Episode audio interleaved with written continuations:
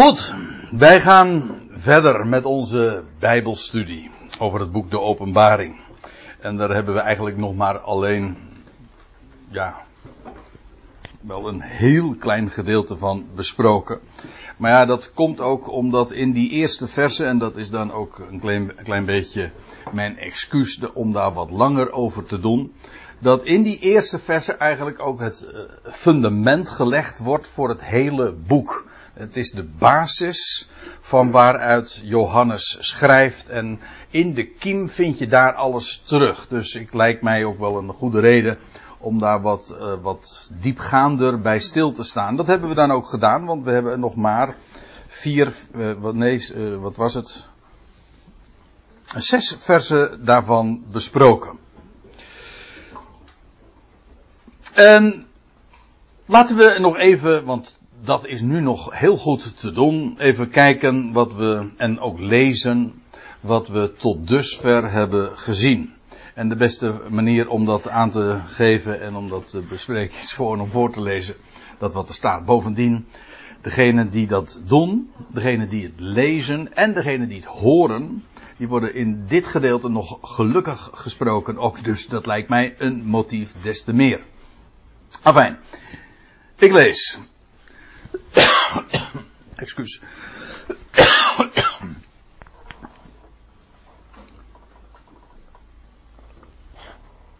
Onthulling van Jezus Christus. Die God aan hem heeft gegeven. Om aan zijn slaven de dingen te tonen die in snelheid moeten geschieden. En die hij te kennen geeft door zijn boodschapper af te vaardigen aan zijn slaaf Johannes. Deze getuigt, Johannes dus, van het woord van God. En het getuigenis van Jezus Christus. Al wat hij waarnam. Met andere woorden, dat woord van God en het getuigenis van Jezus Christus, dan hebben we het over de inhoud van dit boek. Want dat is woord van God en dat is precies ook wat Jezus Christus getuigd heeft. Namelijk door hem, door dit uh, mee te geven aan uh, die boodschapper. En dat vervolgens dan weer aan Johannes door te geven. Gelukkig is hij, dat bedoelde ik zojuist. Gelukkig is hij die leest en degene die horen de woorden van de profetie. En de dingen die daarin staan, uh, daarin geschreven staan, bewaard. Want de gelegenheid is nabij. Johannes. Aan de zeven Ecclesia's die in Azië zijn. Genade zij jullie en vrede van hem die is en die was en die komt. En van de zeven geesten in het zicht van zijn troon. En van Jezus Christus, de getrouwe getuige, de eerstgeborene van de doden en de overste van de koningen van de aarde. Aan hem, die ons lief heeft en ons verlost uit onze zonde in zijn bloed. En hij maakt ons een koninkrijk van priesters voor zijn God en Vader. Dat is uh, iets waar we de vorige keer, de laatste keer dus uh, vrij uitgebreid ook hebben bij hebben stilgestaan. Want dat maakt namelijk ook meteen duidelijk wie die ons zijn. Want er staat, hij maakt ons een koninkrijk van priesters. En we hebben gezien dat dat refereert eigenlijk, als je het even helemaal terug gaat naar het begin, naar uh, dat wat ooit gesproken werd door God aan Mozes. En hij moest dat tegen Israël zeggen. Namelijk dat God hen uit alle naties zou maken tot een koninkrijk van priesters. Speciaal dat geslacht, dat volk, die natie, de kinderen, uh, zo wordt dat geloof ik daar ook genoemd, van, van Jacob, die hij tot Israël zou maken. Dat betekent dus dat we in het boek De Openbaring echt op Israëlitische bodem weer staan. Hij maakt ons een koninkrijk van priesters voor, voor zijn God en Vader. Hem zij de heerlijkheid en de kracht tot in de aionen van de aionen. Amen. En dat was dus uh, een, uh, een mooie manier ook om, uh, en een mooi tijdstip om de vorige keer af te sluiten. Want hier vinden we dan inderdaad de, ja, de, groot, de, de grote woorden die uitgesproken worden als aanhef. En wie is de afzender? Namens wie spreekt hij? Aan wie is dit gericht? En wat is het grote oogmerk van dit boek? En dat staat feitelijk allemaal in deze verse beschreven. Wie is het? Jezus Christus. En dat is degene die als eersteling uit de doden is opgestaan en daarom ook de eersteling van een hele nieuwe schepping. Hij is de overste, de vorst van de koningen van de aarde. Zo zal hij straks ook openbaar worden. En hij is het die verlost ons en Israël gaat maken tot een koninkrijk van priesters. Om juist via dat volk de hele, de rest van de wereld, alle volkeren te gaan zegenen, te leiden. Want uiteindelijk komt het erop neer dat het koninkrijk dat straks openbaar zal worden, dat is een Israëlitisch koninkrijk. Het koninkrijk Gods is een Israëlitisch koninkrijk, omdat God dat koninkrijk bouwt vanuit Israël, of zal ik het nog anders zeggen, vanuit de stad Jeruzalem, de stad van de grote koning immers. Nou, dat eh, is wat we in eh, de vorige twee keren hebben gezien en besproken. En dan stel ik voor dat we nu de draad oppakken bij vers 7. En dan zegt Johannes dit, neem waar. In de MBG-vertaling staat dan zie, wat correct is, maar eigenlijk ook weer niet helemaal, want het is wat breder. Het is breder zintuigelijk. Iets wat je waarneemt, dat kun je via andere zintuigen ook waar, uh, waarnemen. Ik bedoel, de ogen zijn een belangrijke zintuig daarin. Maar ook wat je hoort is net zo goed waarnemen. En trouwens, dat geldt voor nog meer dingen. Je kunt ook dingen voelen, ook dat is een zintuig. Uh, ruiken, ja, zo heeft de mens vijf zintuigen. En zeggen sommigen, wij hebben er zes. Of is die zesde niet zo goed ontwikkeld? Nou ja, dat is een kwestie apart. Maar in elk geval, waarnemen is breder dan alleen uh, dat wat je met de ogen doet. Daarom, het, ik, ik, geef toe dat het in het Nederlands soms wat vreemd uh, overkomt in de vertaling. Neem waar. Ik bedoel, het is wat lekkerder. Het, het leest wat plezieriger wanneer je zie leest. En toch is het juist heel correct om het wel degelijk zo weer te geven met neem waar. Je leest trouwens in aan het einde van het boek dat Johannes zegt, en ik, Johannes, ik ben het die deze dingen hoorde en zag. En toen ik ze gehoord en gezien had, wierp ik mij neer enzovoorts. Dus Johannes uh, spreekt inderdaad ook van twee zintuigen. Zowel in de eerste plaats trouwens zelfs het, het gehoor. En in de tweede plaats het zicht, de ogen. Dat is trouwens, uh, ik denk dat wij meer uh, visueel zijn. Wij in het Westen. Maar een, een Israëliet is veel meer op het gehoor. En trouwens, dat is in ieder geval een bijbelse gang van zaken. Geloof is ook uit gehoor, niet uit zien. En ja, wij zijn mensen van het woord. En niet, wij leven niet bij wat we zien. Maar goed, uh, laten we verder gaan. Neem waar, hij komt met de wolken. Hij, nou ja, dat is uh, degene die eh, in de voorgaande versen besproken is. De eerstgeboren uit de doden. De overste van de koningen der aarde. Hij komt met de wolken. Dat wil zeggen, hij is er nog niet, maar hij, uh, hij, hij is bezig te komen. Eigenlijk staat het in de, in de tegenwoordige tijd. Hij komt met de wolken. Dat uh, met de wolken, dat is wel interessant. Want dat wordt heel vaak genoemd en vermeld in de profetie. En eerlijk gezegd denk ik dat daar ook nog iets achter steekt. Als je en helemaal teruggaan naar het, uh, naar het boek Exodus. Waar je al leest dat God zijn volk leidde via de wolkkolom. En eerlijk gezegd denk ik niet, dat dat niet alleen maar, laat ik me voorzichtig uitdrukken, een, een atmosferische wolk is. Maar dat, uh, die wolk, dat is uh, ja, de plaats waar hij ook woont en zich in omgeeft. Die dan aangeduid wordt als een wolk omdat het waarschijnlijk op een wolk lijkt. Maar uh, nog niet, daarom nog niet daarmee per se samenvalt. Maar het kan natuurlijk ook nog zijn dat die, die wolk, hè, men heeft wel gesproken over, en vond ik wel een mooie aanduiding. Later lees je dat Ezekiel dat ook zo beschrijft als een soort van, als de Shechina, als de, de mobiele godstroon, weet je wel, met die rad en die raderen en die wielen. En hij, zo beweegt God zich ook voort. Het is als een soort, als een voertuig.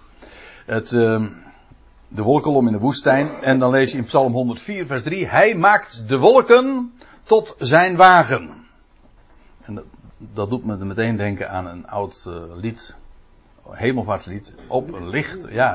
Op een lichte wolkenwagen werd de Heer vandaag gedragen. Dat is bijbelse symboliek, ja. En in Jezaja lees je ook nog zoiets. Daar wordt niet alleen over dat voertuig gesproken, maar ook wat je met een voertuig, met zo'n voertuig doet, namelijk met een wagen rijden. Ja. Wat is wij maar denken dat die, uh, dat die wagens waarin je rijdt, dat dat uh, betrekkelijk recentelijk is, maar dat kun je wel vergeten. Daar staat in Jesaja 19 van, zie, Yahweh rijdt op een snelle wolk. Ja. En straks als de koning zal, uh, zal komen, dan zal hij inderdaad komen met de wolken. Ik, kom daar straks nog even op terug, maar laten we eerst nog eventjes verder lezen. En elk oog zal hem zien en die hem doorstaken. Dat en, dat lijkt uh, alsof daar nog iets aan toegevoegd wordt, wat strikt genomen natuurlijk niet kan, want als elk oog hem zal zien, dan uh, horen ook de ogen daarbij van hen die hen daarbij doorstaken. Maar dat en, zoals dat zo vaak, vooral in de taal van de schrift ook het geval is, dat heeft iets uh, verklarends. En, dan kan het gewoon ook gelezen worden als uh, namelijk. En elks oog zal hem zien, namelijk die hem doorstaken. En feitelijk is het zo dat uh, je nog een keertje en tegenkomt, namelijk bij de volgende, het volgende zinsdeel. En, al, en elk oog zal hem zien, en die hem doorstaken, en alle stammen van het land. Dus dan kun je bij en hier niet invullen uh, plus. Want elk oog zal hem zien en die, en die hem doorstaken.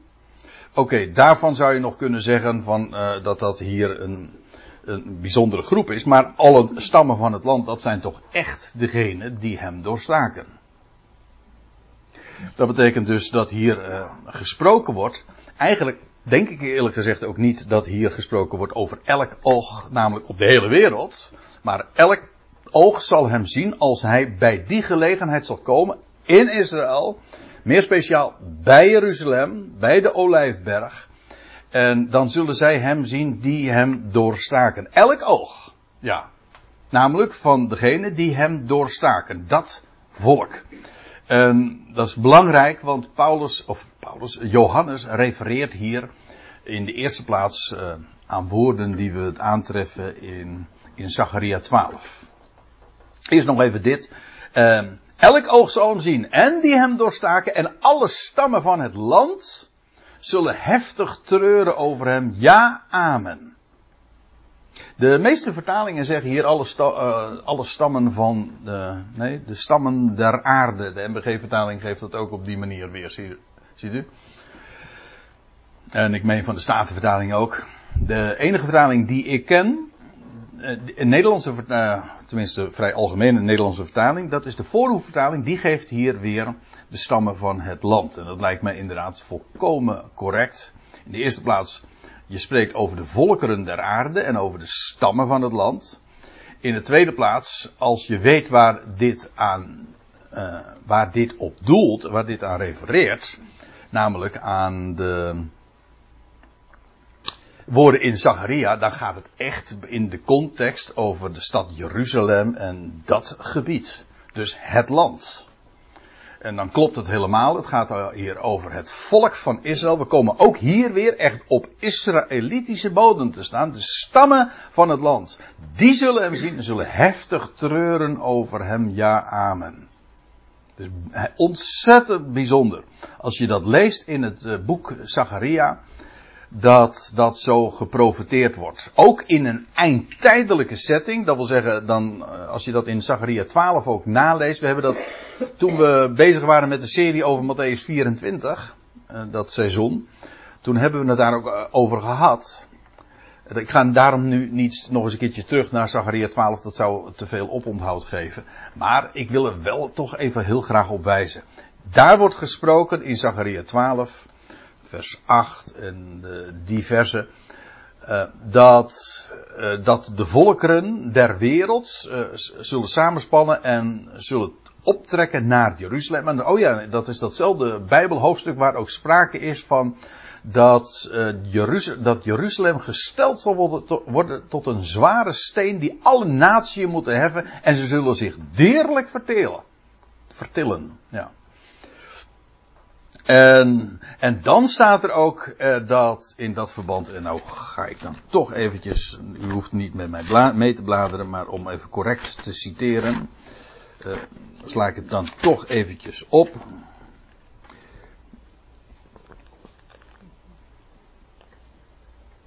Ja. En te dien dagen staat er in vers 9 dan nog van Zachariah 12, zal ik zoeken te verdelgen alle volkeren die tegen Jeruzalem optrekken. En ik zal over het huis van David en over de inwoners van Jeruzalem uitgieten de geest van genade en van de gebeden.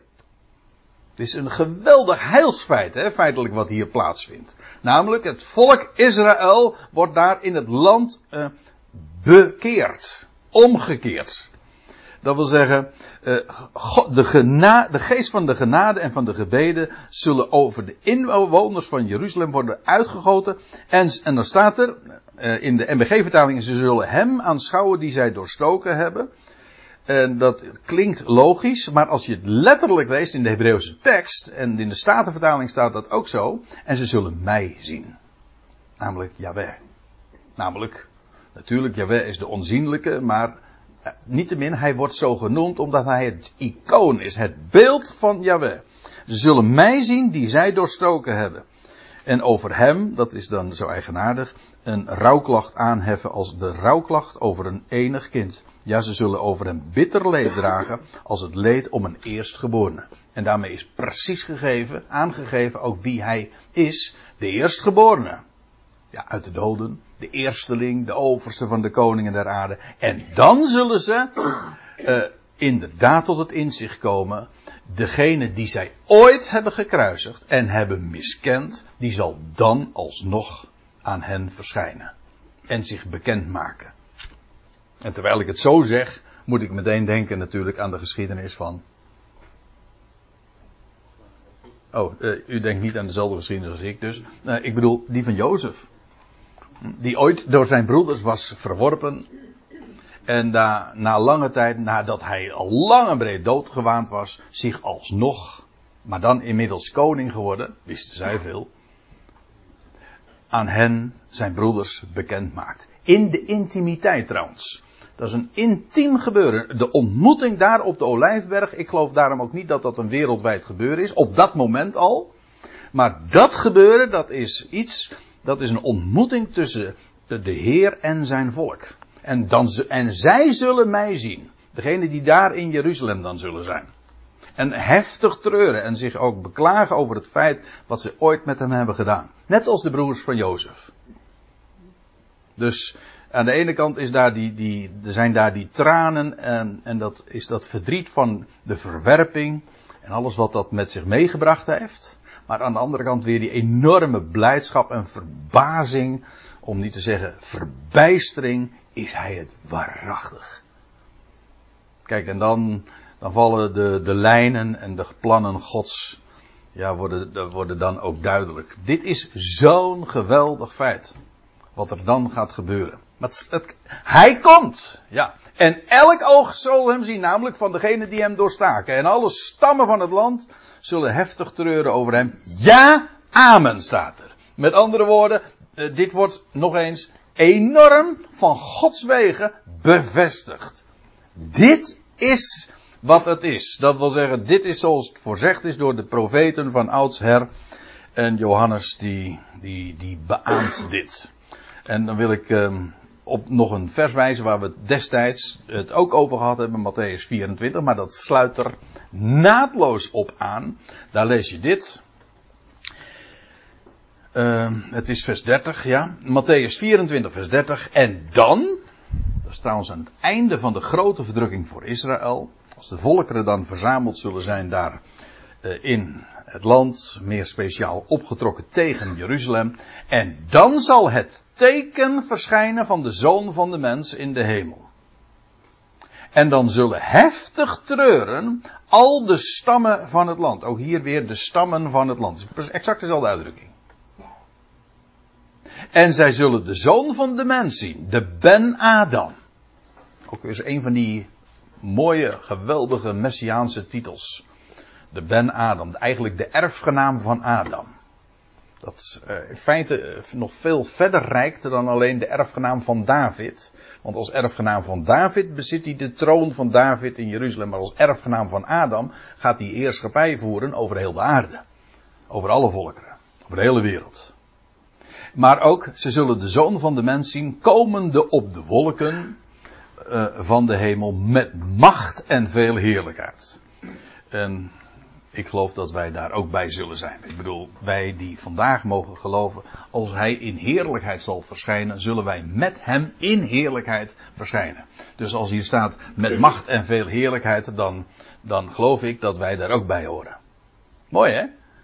Dan zeggen we, ja goh, wij, we hebben het de hele tijd over dingen waar wij niet bij zijn. Want we hebben het over Israël. Ja, wij gaan dit van hemelse kant meemaken. Dus als hier dan staat, dat is natuurlijk hier nog verborgen, dat weet ik. Dat later is het Paulus die dat allemaal onthult en bekend maakt. Maar niettemin, als de zoon, als de zoon van de mens verschijnt in heerlijkheid, dan zullen wij met hem verschijnen in heerlijkheid. En inderdaad, dan zullen zij eh, die rouwklacht aanheffen. En dan wordt dat trouwens, hoe, hoe precies dat dan ook is, want in Zachariah 12 wordt dan ook nog gezegd van hoe dat dan allemaal uh, zal uh, gaan in, in Zachariah, in, pardon, in de, in de stad Jeruzalem. En dan worden er details genoemd waar we misschien op dit moment nog niet zoveel mee kunnen, maar TZT zal dat allemaal volstrekt helder worden. Want elk woord van God vindt zijn vervulling. Dus zo zal dat gaan. Dit is die grote omkeer voor het volk Israël. Hier, eigenlijk, hier vangt het moment aan dat zij gemaakt worden tot een koninkrijk van priesters. En dat uh, geeft nog heel wat voet in de aarde, dat wil zeggen, er zal nog heel wat meer plaatsvinden, maar dit is het moment. En nogmaals, dit is, we hebben dat natuurlijk al veel eh, eerder ook en vaker ook besproken, maar ik vind toch uh, van belang om dat nog eventjes goed te onderstrepen. Dat als we het hierover hebben, dat we het niet alleen maar, dat we niet alleen maar spreken over de verschijning, of over een wereldwijd gebeuren, dat wordt het wel, maar het begint in Israël. Eerst zal Israël, zal hij verschijnen aan Israël, dan wordt Israël tot een koninkrijk gemaakt en vanuit Israël gaat het koninkrijk dan wereldwijd baanbreken en daar gaat het boek Openbaring over. Maar om nou niet uh, te veel in herhaling te vallen, uh, laat, ik dat, laat ik dat nu verder even rusten. En dan dit. Dat is de, tenminste in de MBG-vertaling is dan dit ook het laatste vers uh, van de aanhef. Ik denk dat die, die indeling wel aardig klopt. Want in vers 9 vangt er echt een, nieuwe, nieuwe passage aan. Maar uh, dan deze woorden. Wie is hier aan het woord? Ik ben de Alpha en de Omega. Zegt de Heer God. Die is en die was en die komt. Dus de tweede keer dat dat zo eh, genoemd wordt. In vers 4 was het ook al zo genoemd en nu in vers 8 opnieuw. Uh, dat daarin, dat hebben we gezien, daarin is de naam van God begrepen. En God is de Alpha en de Omega. U weet, uh, mag ik aannemen, en zo niet, dan, uh, dan, dan, vertel ik het nu even. Alpha en Omega, dat zijn de twee, dat zijn de twee letters van het Griekse alfabet. Dat wil zeggen het eerste letter en de laatste letter. Dat kon je eigenlijk wel uh, bedenken natuurlijk. De alfa, dat is onze A. Of de Hebreeuwse alef. Uiteindelijk stamt dat daar allemaal van af. Dat is heel leuk hè. Heb ik dat wel eens verteld? Die alef. Dat is eigenlijk het, het hoofd van een rund. De kop van een rund, zo u wilt. En dat zie je gewoon, dat zie je in de Hebreeuwse letter, maar je ziet het ook weer in de Griekse letter vervolgens terug, in de, in de alfa. Dan zie je gewoon het kop van een rund met twee horens. En dat zie je in onze A ook, hoe je hem, eh, ongeacht hoe je hem schrijft. Nou, in de alfa zie je dat sowieso. Maar in onze hoofdletter A, nou, nou keer hem even om, dan zie je meteen weer de kop van een rund. Hè? En daar begint het allemaal mee. En ik denk dat het ook alles met, uh, met de offerdienst te maken heeft. Maar goed, de eerste, de Alef, de Alpha en de Omega. Want je hebt ook nog een Omicron, een klein otje, een klein ootje. Hè? Een, ja. In, je, kan ook nog, je kan ook iemand in het ootje nemen, weet wel. Hoe was het ook alweer, joh? Ja. Nou ja, ik weet even niet meer. Uh, maar in ieder geval een, een, ja, de Omicron, dat is de O. En je hebt ook de Omega, dat zijn twee O's bij elkaar. Dat is eigenlijk bij ons ook. Een dubbel O. En dat is deze. Uh, wat is het? De O. Dat zijn twee, uh, een Omega. En daar eindigt het mee. Ik denk dat het eigenlijk ook een mooie uitbeelding van de eindgeschiedenis, van, uh, van de hele heilshistorie. Want reken maar, ik geef toe dat dit nou niet direct een uitleg is, maar ik vind het wel prachtig om eraan te denken.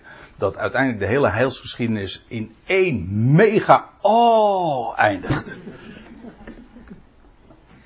Mega betekent gewoon, eh, micron is eh, klein, dat weet u. En mega, dat is groot. Maar straks, het eindigt allemaal met een omega. Als alle knie gaat buigen en alle tong gaat beleiden, hij is Heer. Nou, dat is zo mega. Mega in de zin ook van alles en allen omvattend, maar ook zo'n groot God. Hij is die eerste en de laatste. Want dat is wat het uitbeeldt en dat wordt zo vaak gezegd. Met name de profeet Jezaja staat dat een paar keer heel uitdrukkelijk dat God dat zegt, ik ben de eerste. En dan moet je dus niet de domme vraag stellen, ja, wat was er nou voor God? Waar komt God dan vandaan? Dat is een onzinnige vraag, want hij, hij is namelijk het absolute begin. En de vraag van wat was er voor, dat veronderstelt altijd. Maar hij is juist de schepper van de tijd. Dus, uh, hij is het begin. Hij is ook degene die dus de tijd heeft geschapen. Hij is de eerste en bovendien de laatste. Alles eindigt bij, maar ook in hem. Mooi hè? Hij is de laatste, want uiteindelijk is hij degene die overblijft. En dan is hij ook alles. Zoals hij in het begin alles was in zichzelf. Zo, zo hij uiteindelijk aan het einde van heel de geschiedenis alles zijn in allen. Dat is mega. Toch? Ik ben de Alpha en de Omega, zegt de Heer God, die is, die was en die ook komt. De Almachtige. Prachtig. Dat is in het Grieks Pantokrator. Dat is, eh, hier zie je ook een Omicron en Omega. Maar in ieder geval, de Pantokrator, dat is eigenlijk inderdaad de allesbeheerser. De Almachtige. Degene die alles vermag. Of, zoals wij dat zo zeggen in een lied, die wat zijn liefde wil bewerken, nooit ontzegd of beperkt wordt door zijn vermogen. Die alles kan wat hij wil.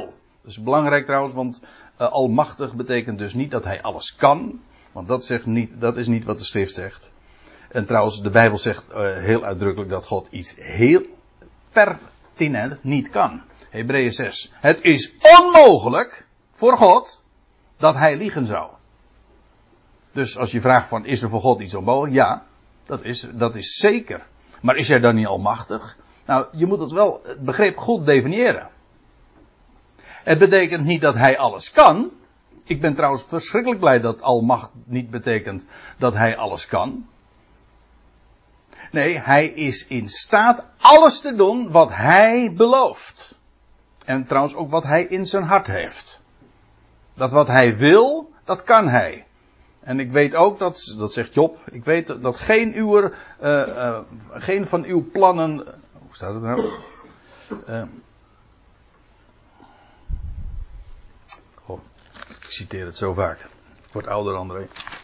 Ja. Nou ja, in ieder geval, de, de, hetgeen van uw plannen verijdeld, zo was het ja. Dat, dat is onmogelijk. Ook dat is onmogelijk.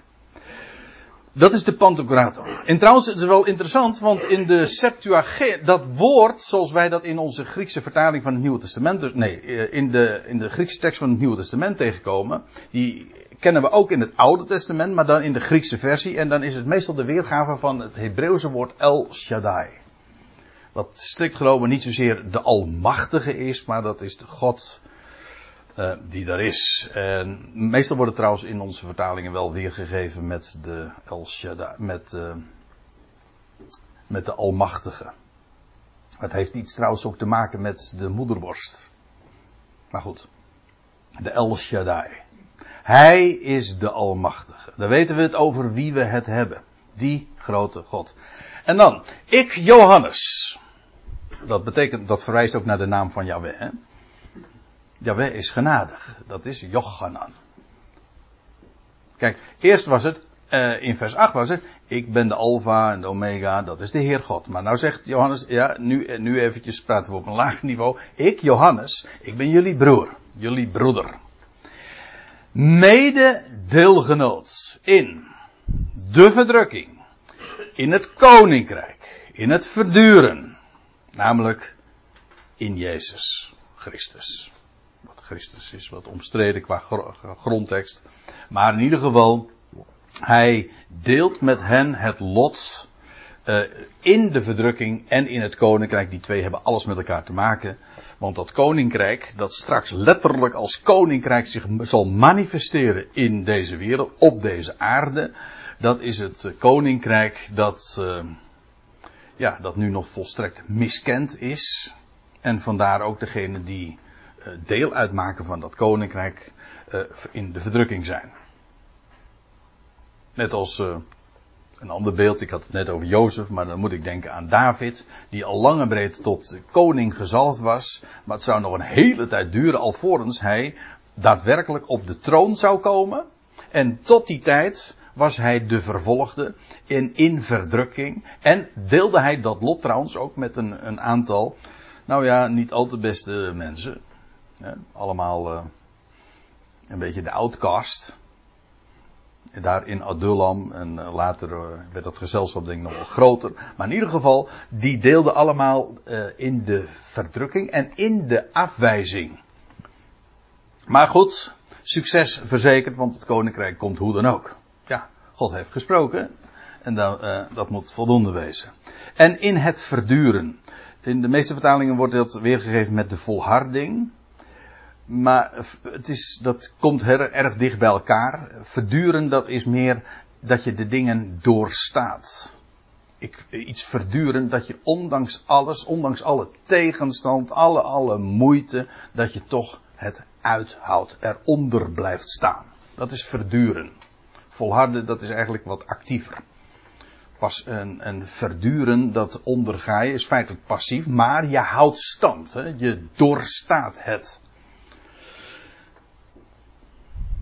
In Jezus Christus, in die naam. Over hem hebben we het. Want hij is per slotverrekening uh, de koning van het koninkrijk. En staat er dan in, uh, in, de rest van het vers van 9. Ik kwam, of eigenlijk ik werd. Ja, zo zeg je dat natuurlijk niet in het Nederlands. Uh, maar goed. ik kwam op het eiland dat Patmos genoemd wordt. Eerst even dit. Ik zal het eerst eventjes aanwijzen op de kaart. U ziet hier een kaart van Griekenland, Turkije. Dit is de Egeïsche Zee, Kreta. En uh, ja, hier heb je die talloze eilanden in de Egeïsche Zee. En dat eilandje, piepklein, zie je hier. Uh, dat is het eiland Patmos. Wat was het? Ik geloof, ik heb het vandaag nog even nagelezen. Als ik me niet vergis, was het 35 vierkante kilometer. Dus dat is echt uh, in eilandtermen toch echt een heel klein eiland. En daar was hij. Ah, het is interessant, want ik ben dat eens gaan nagaan. Eh, ja, gaan nagaan. En dat is eh, afgeleid namelijk, uh, dat Patmos, van Palmosa. En dat, in, in Nederlands herken je dat trouwens dat onmiddellijk, want daar zit ook het woordje palm in. En het betekent namelijk ook palmboom. En dat had te maken met uh, de vele palmbomen die uh, de stad, uh, die het eiland rijk was. We hebben trouwens ook nog een stad in de Bijbel die bekend is van, om zijn palmbomen. En dat is Jericho. Dat wordt trouwens bij gelegenheid ook de palmstad genoemd. En ik weet niet of je ooit wel eens in, in Jericho geweest bent. Maar dan weet je ook meteen waarom dat zo is. En dat is wel boeiend. Want die palmen. Want ik wil toch eventjes nu een steek dieper gaan. Want die uh, palmen in de Bijbel hebben altijd te maken met koningschap. Wat niet zo gek is, want als kijk alleen maar naar, naar de uitbeelding van een, van een palmboom, dan zie je gewoon een opgericht teken met een kroon daarop. Nou, als ik het zo zeg, dan heb ik meteen eigenlijk ook al aangegeven dat het een embleem is van koningschap. In ieder geval, nou, of wij dat nog helemaal uh, begrijpen, dat weet ik niet. Ja, hier eh, zie je ook niet zoveel palmbomen per slotverrekening. Dat is een goed excuus. Maar goed, in Israël begrepen ze dat in ieder geval. Want toen men dacht dat de koning daar was. Wat deed men toen? Toen nam men de takken van de palmbomen en zei: Zie, de koning komt. Ja, hoezo? Wat is het verband tussen het, uh, die, het zwaaien met palmtakken? Trouwens, dat, uh, nee, zit ik eraan te denken. Later in het boek, uh, in hoofdstuk 7, lees je ook over die grote schare. Dat is trouwens ook Israël die verzameld is uit alle volkeren en dan in het land is gearriveerd. En ook zij zwaaien met palmtakken. Ja, waarom? Natuurlijk, dat heeft te maken met de, de komst van de koning en, zo u wilt, het koninkrijk. Maar dat, ja, waar de koning komt, daar vestigt hij zijn heerschappij. Dus het is een type van, uh, dat, van, van koningschap, van koninkrijk. En toen vond ik nog iets, en dat is dat, de, uh, dat Patmos deel uitmaakt van een eilandengroep Dode Canezen. Nee, ik kende het niet, maar dat, dat zag ik dan gewoon. En, uh, want u ziet, ik heb hier trouwens nog op in dit plaatje, wat u hier ziet, dit is de Dode Canezen. Dat letterlijk, dat is in feite is het een verzameling van vele eilanden, maar er zijn twaalf uh, eilanden van betekenis. En Dode Canezen, dat is leuk, betekent ook twaalf eilanden. En toen dacht ik, hé, hey, ja, je, ja, je associeert, hè. Want ja, waar, eh, Johannes was daar. Uh, wat ik dus eigenlijk bedoel te zeggen is, hij was daar, Patmos. Waarom moest hij daar wezen? Nou, dat is nog eventjes een ander punt, dat zullen we, straks ook lezen. Maar eerst even dit. Ik zie het, uh, ik versta het zo, dat Patmos een type gewoon is van Israël, dat koninkrijk, weet u wel. En vandaar ook dat het alles met een, palm, een palmboom te maken heeft. Maar dan nog iets. Het heeft ook te maken met de twaalf. Maar nog iets. Het bevindt zich te midden van de zee. De twaalf in de zee. Nee. De zee, de volkerenwereld. Nou, dat is precies waar Israël is. De twaalf in de zee. Dat is waar Patmos een, een uitbeelding van is. En dan, uh, lees ik even verder. Want nou uh, gaat er ook nog een, uh, ja, een algemeen verhaal ter ziele. En ik hoop niet dat ik u iets kostbaars afpak. Nou, ik vind het, u krijgt er iets veel mooiers voor in de plaats als u mij vraagt. namelijk, meestal is het verhaal dat Johannes daar verbannen was. Vanwege het koninkrijk, nou, vanwege verdrukking. Dat, dat, ja, vanwege verbanning dat hij zich daar bevond. Maar dat staat er niet. Je zou zelfs kunnen verdedigen, hij is daar naartoe gegaan om het woord daar door te geven. Want hij zegt, ik kwam op het eiland dat Patmos genoemd wordt vanwege het woord van God en het getuigenis van Jezus. Dat is breed. Je zou, dat kun je op verschillende manieren. Je kan het, je kan verdedigen dat je dan, dan zeg je van nou ja, hij is, hij is uh, vanwege het woord uh, vervolgd. En toen werd hij vervolgd om die reden verbannen naar dat eiland. Dat kan, maar dat hoeft helemaal niet. Uh, als we nou eventjes nog teruglezen, want ik wees het expres nog eventjes op. toen we het over vers 2 hadden, dan zag, lees het nog even met me mee. Dan weer even terug. Zover hoeven we nou ook weer niet terug. Eh, dan, toen hadden we gezien, deze heeft, ik lees nu even uit de MBG vertaling voor, deze heeft het woord, uh, uh, deze, Johannes dus, heeft van het woord Gods getuigd en van het getuigenis van Jezus Christus alles wat hij gezien heeft. Waarover had hij het? Gewoon dat wat in het boek Openbaring staat opgetekend. Dat is het woord Gods. Dat is het getuigenis van Jezus. Dat heeft hij gezien. En dat heeft hij opgetekend. Nou, houd dat nou even vast. Dit was, in feite vind je hier weer dezelfde terminologie, namelijk het woord Gods en het getuigenis van Jezus. Maar dan is de uitleg ook identiek. Hij kwam op het eiland, dat Patmos genoemd wordt. Waarom? Nou, om het woord van God en het getuigenis van Jezus, dat wil zeggen, de inhoud van het boek Openbaring te vernemen. Daarom, hij moest naar Patmos. Dus niet om het woord door te geven, ook niet zozeer omdat hij daarna verbannen was. Johannes moest op Patmos zijn om dit woord van God en het getuigenis van Jezus te ontvangen. En daarom uh, heb ik ook even wat verteld over de betekenis van uh, de etymologie, de, van, van de, de, oorsprong van de naam Patmos, uh, waar het deel van uitmaakt en hoe het als eiland eigenlijk ook een type is van dat zich te midden van de zee, van de Volkerenzee ook bevindt. Dan gaan er, dan gaan er belletjes branden, hè? toch? Ja. Ja, dat is even een test of uh, iedereen helemaal wakker is. Maar ik bedoel dit. Dan wordt het bijzonder dat hij, hij was. Waarom moest hij op Patmos wezen? Nou, om het woord van God. En het getuigenis van Jezus. Want God had hem namelijk wat te melden. En Jezus had hem wat te, een getuigenis te geven. En dat heeft hij, achter, dat heeft hij opgetekend. En dat is wat wij, de neerslag daarvan vinden wij in het boekje De Openbaring. Daarom moest hij op Patmos wezen. Dus daarin ligt dan ook besloten dat uh, Patmos wel een, ja, iets uh, moet uitbeelden. Ja, ik bedoel, dat getuigenis had hij ook elders kunnen vernemen.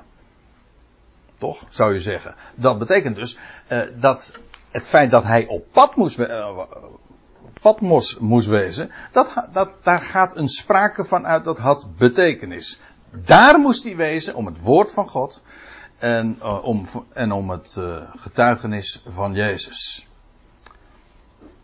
Ja, dan krijg je dus uh, toch een, eens een heel andere kijk op de, het motief van Johannes en van zijn verblijf daar op dat eiland. En daar blijft het niet mee, want we gaan verder. In vers 10 komt, uh, komen we dan. Want dan zegt hij: Ik kwam in geest. Zo staat het letterlijk. Hè? Ik heb uh, niet voor niks een wat letterlijke weergave gebaseerd op deze interlineair, deze woord voor woord weergave. In de MBG-vertaling staat dan: Ik kwam in, pardon, in vervoering des geestes. Dat dat kan best een goede uitleg zijn, maar er staat letterlijk gewoon: ik kwam in geest in de um, ja, des Heren dag. Maar goed, is nog even dit. Ik kwam in geest. Wat bedoelt hij daarmee? Niet zoals sommige vertalingen dan zeggen: ik kwam uh, door de geest. En dan met een hoofdletter, dat wil zeggen door Gods geest. Nee, dat is het niet. Hij kwam in geest in de dag van de Heer. Niet lichamelijk, maar in geest. En dat, uh, dat durf ik rustig vrij stellig zo uh, naar voren te brengen. Omdat uh, dezezelfde formulering treffen we ook nog een paar keer vaker aan in ditzelfde boek. Ik neem u even mee naar hoofdstuk 17. Dan zijn we een heel eind verder. En dan staat er in vers 3. En hij, degene die Johannes dan begeleidt, hij voerde mij in geest weg in de woestijn. Ook hier weer. Johannes eh, was lichamelijk gewoon daar op Patmos, maar in geest werd hij weggevoerd en verplaatst naar de woestijn. En nog later, in hoofdstuk 21, daar lees je dan zijn inmiddels uh, uh, de eerste dingen voorbij gegaan. Hey, Etienne, daar hadden we het vanmorgen nog over. Ik kreeg e-, e-, even tussendoor. Je vindt het niet erg als ik het even doorgeef, hè? Ik heb meteen dan de bronvermelding ook gedaan. Jo, uh, Etienne die, uh, die appte mij vanmorgen. Uh, dat ging over, dat vond hij eigenlijk zo apart. Wat er in openbaring 21 vers 1 dan staat. Dat Johannes zegt, en ik zag een nieuwe hemel en een nieuwe aarde.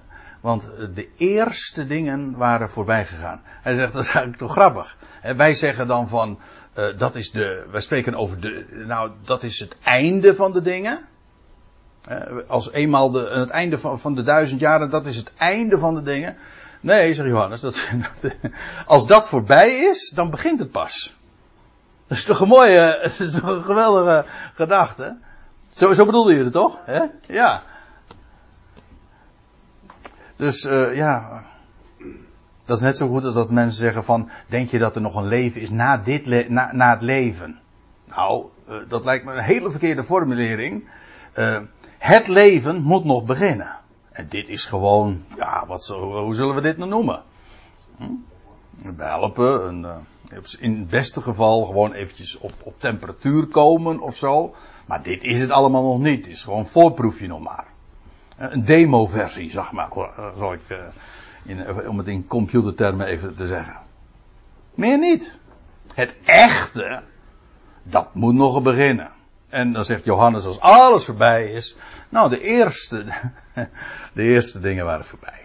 Ja, dan, dan begint het pas. Goed, maar dat is eventjes een, dat was even een uitstapje. Maar openbaring 21. En hij voerde mij weg in geest op een grote hoge berg. Niet lichamelijk, maar een verplaatsing in geest. Dat is wat, uh, wat zo mooi is met de geest. Lichamelijk kost het soms heel veel moeite om, uh, om naar de woestijn toe te gaan, of weet ik veel wat. Of op een hoge berg te komen. Maar in geest kan je er zo, je doet je ogen dicht en je bent er. Hm? Ik geloof trouwens dat ons lichaam dat we straks zullen krijgen, ons opstandingslichaam, is een geestelijk lichaam. Is niet meer ziels. Wat is ook, geen, is ook niet meer doordrenkt van bloed. Een heel rare gedachte, want ziel is bloed natuurlijk. Maar het is niet een zielslichaam, nee, het is een, daar stroomt geen bloed door onze aderen, maar pneuma.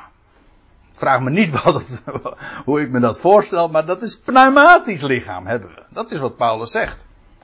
Maar goed, Johannes werd in geest gevoerd naar de woestijn, in geest in een, op een grote hoge berg uh, gebracht. Ja, nou, weer even terug, openbaring 1. Hij zegt, ik kwam in geest, dus niet lichamelijk, maar in geest, in de dag van de Heer.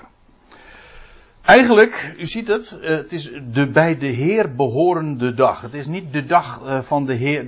De dag van de Heer is feitelijk geen echte goede uh, vertaling. Het is een beetje lastig om dat goed in het Nederlands weer te geven.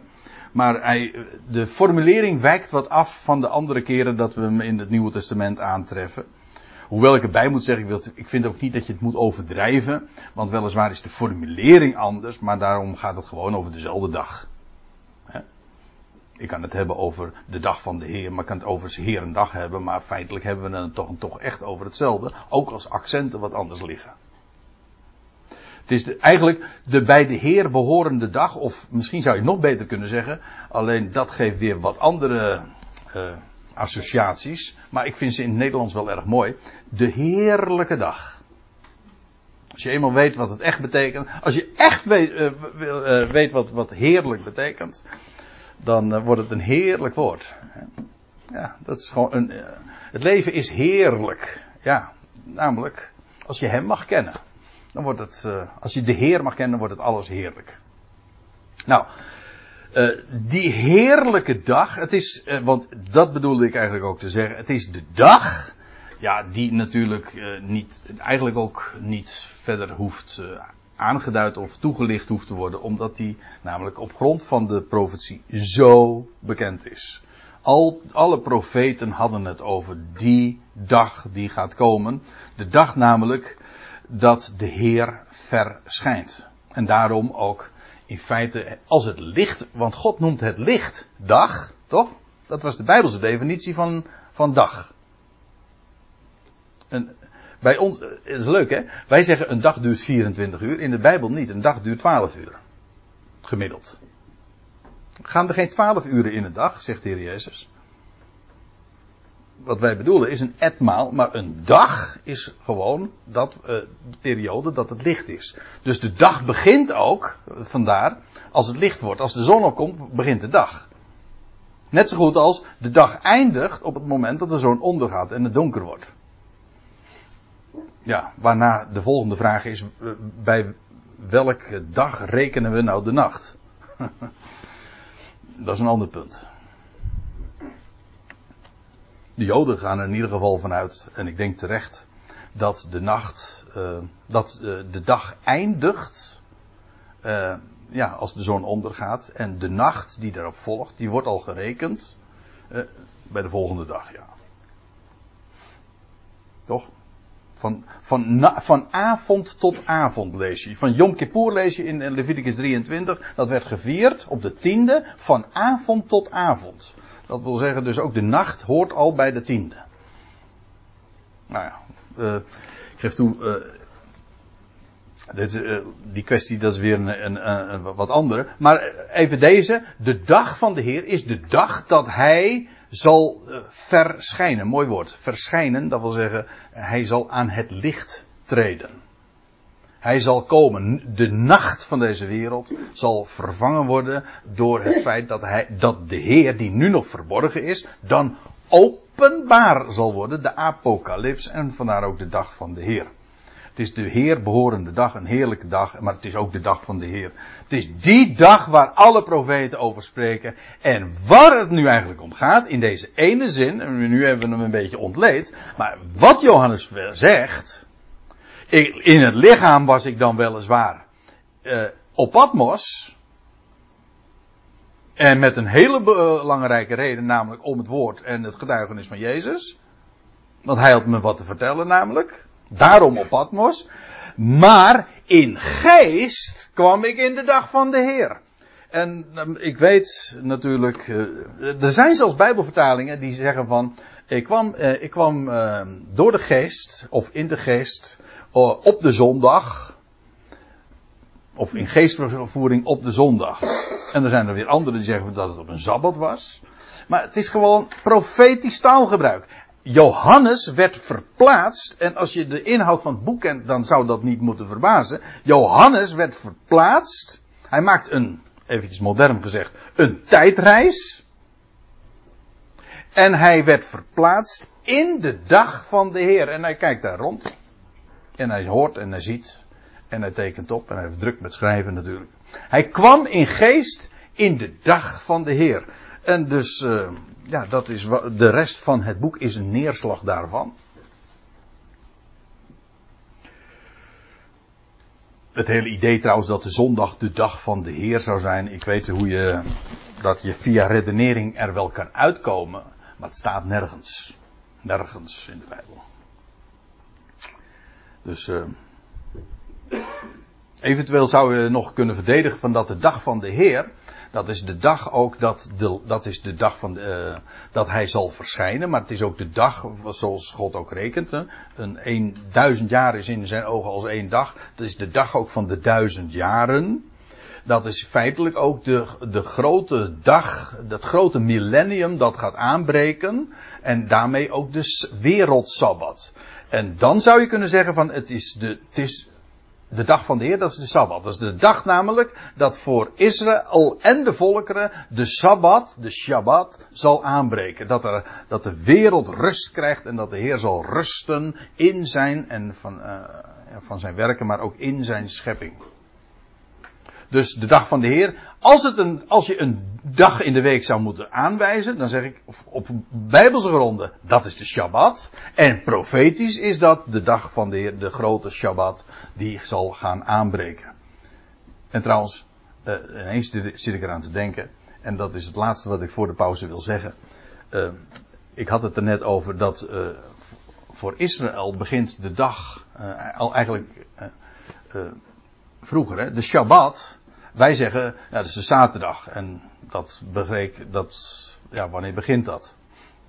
Maar voor Israël begint hij al vrijdagavond. Als wij nog gewoon vrijdag hebben, hebben zij al de Shabbat. Met, en, en het mooie is, en dat is wat ik bedoel te zeggen, voor Israël breekt de Shabbat eerder aan dan voor de rest van de wereld. En dat is profetisch ook waar. Eigenlijk wat ik net bedoelde te zeggen, het begint in Israël en maar als het eenmaal in Israël zal aangezijn gebroken, dan zal het vervolgens ook uh, Shabbat worden voor heel de wereld. Zoals het hier eerder licht is uh, dan in Amerika, zo zal het voor Israël eerder Shabbat zijn dan voor de rest van deze wereld. Afijn, Johannes kwam in geest in de dag van de Heer. En dan hoort hij iets. Maar daarover gaan wij na de pauze verder denken en spreken.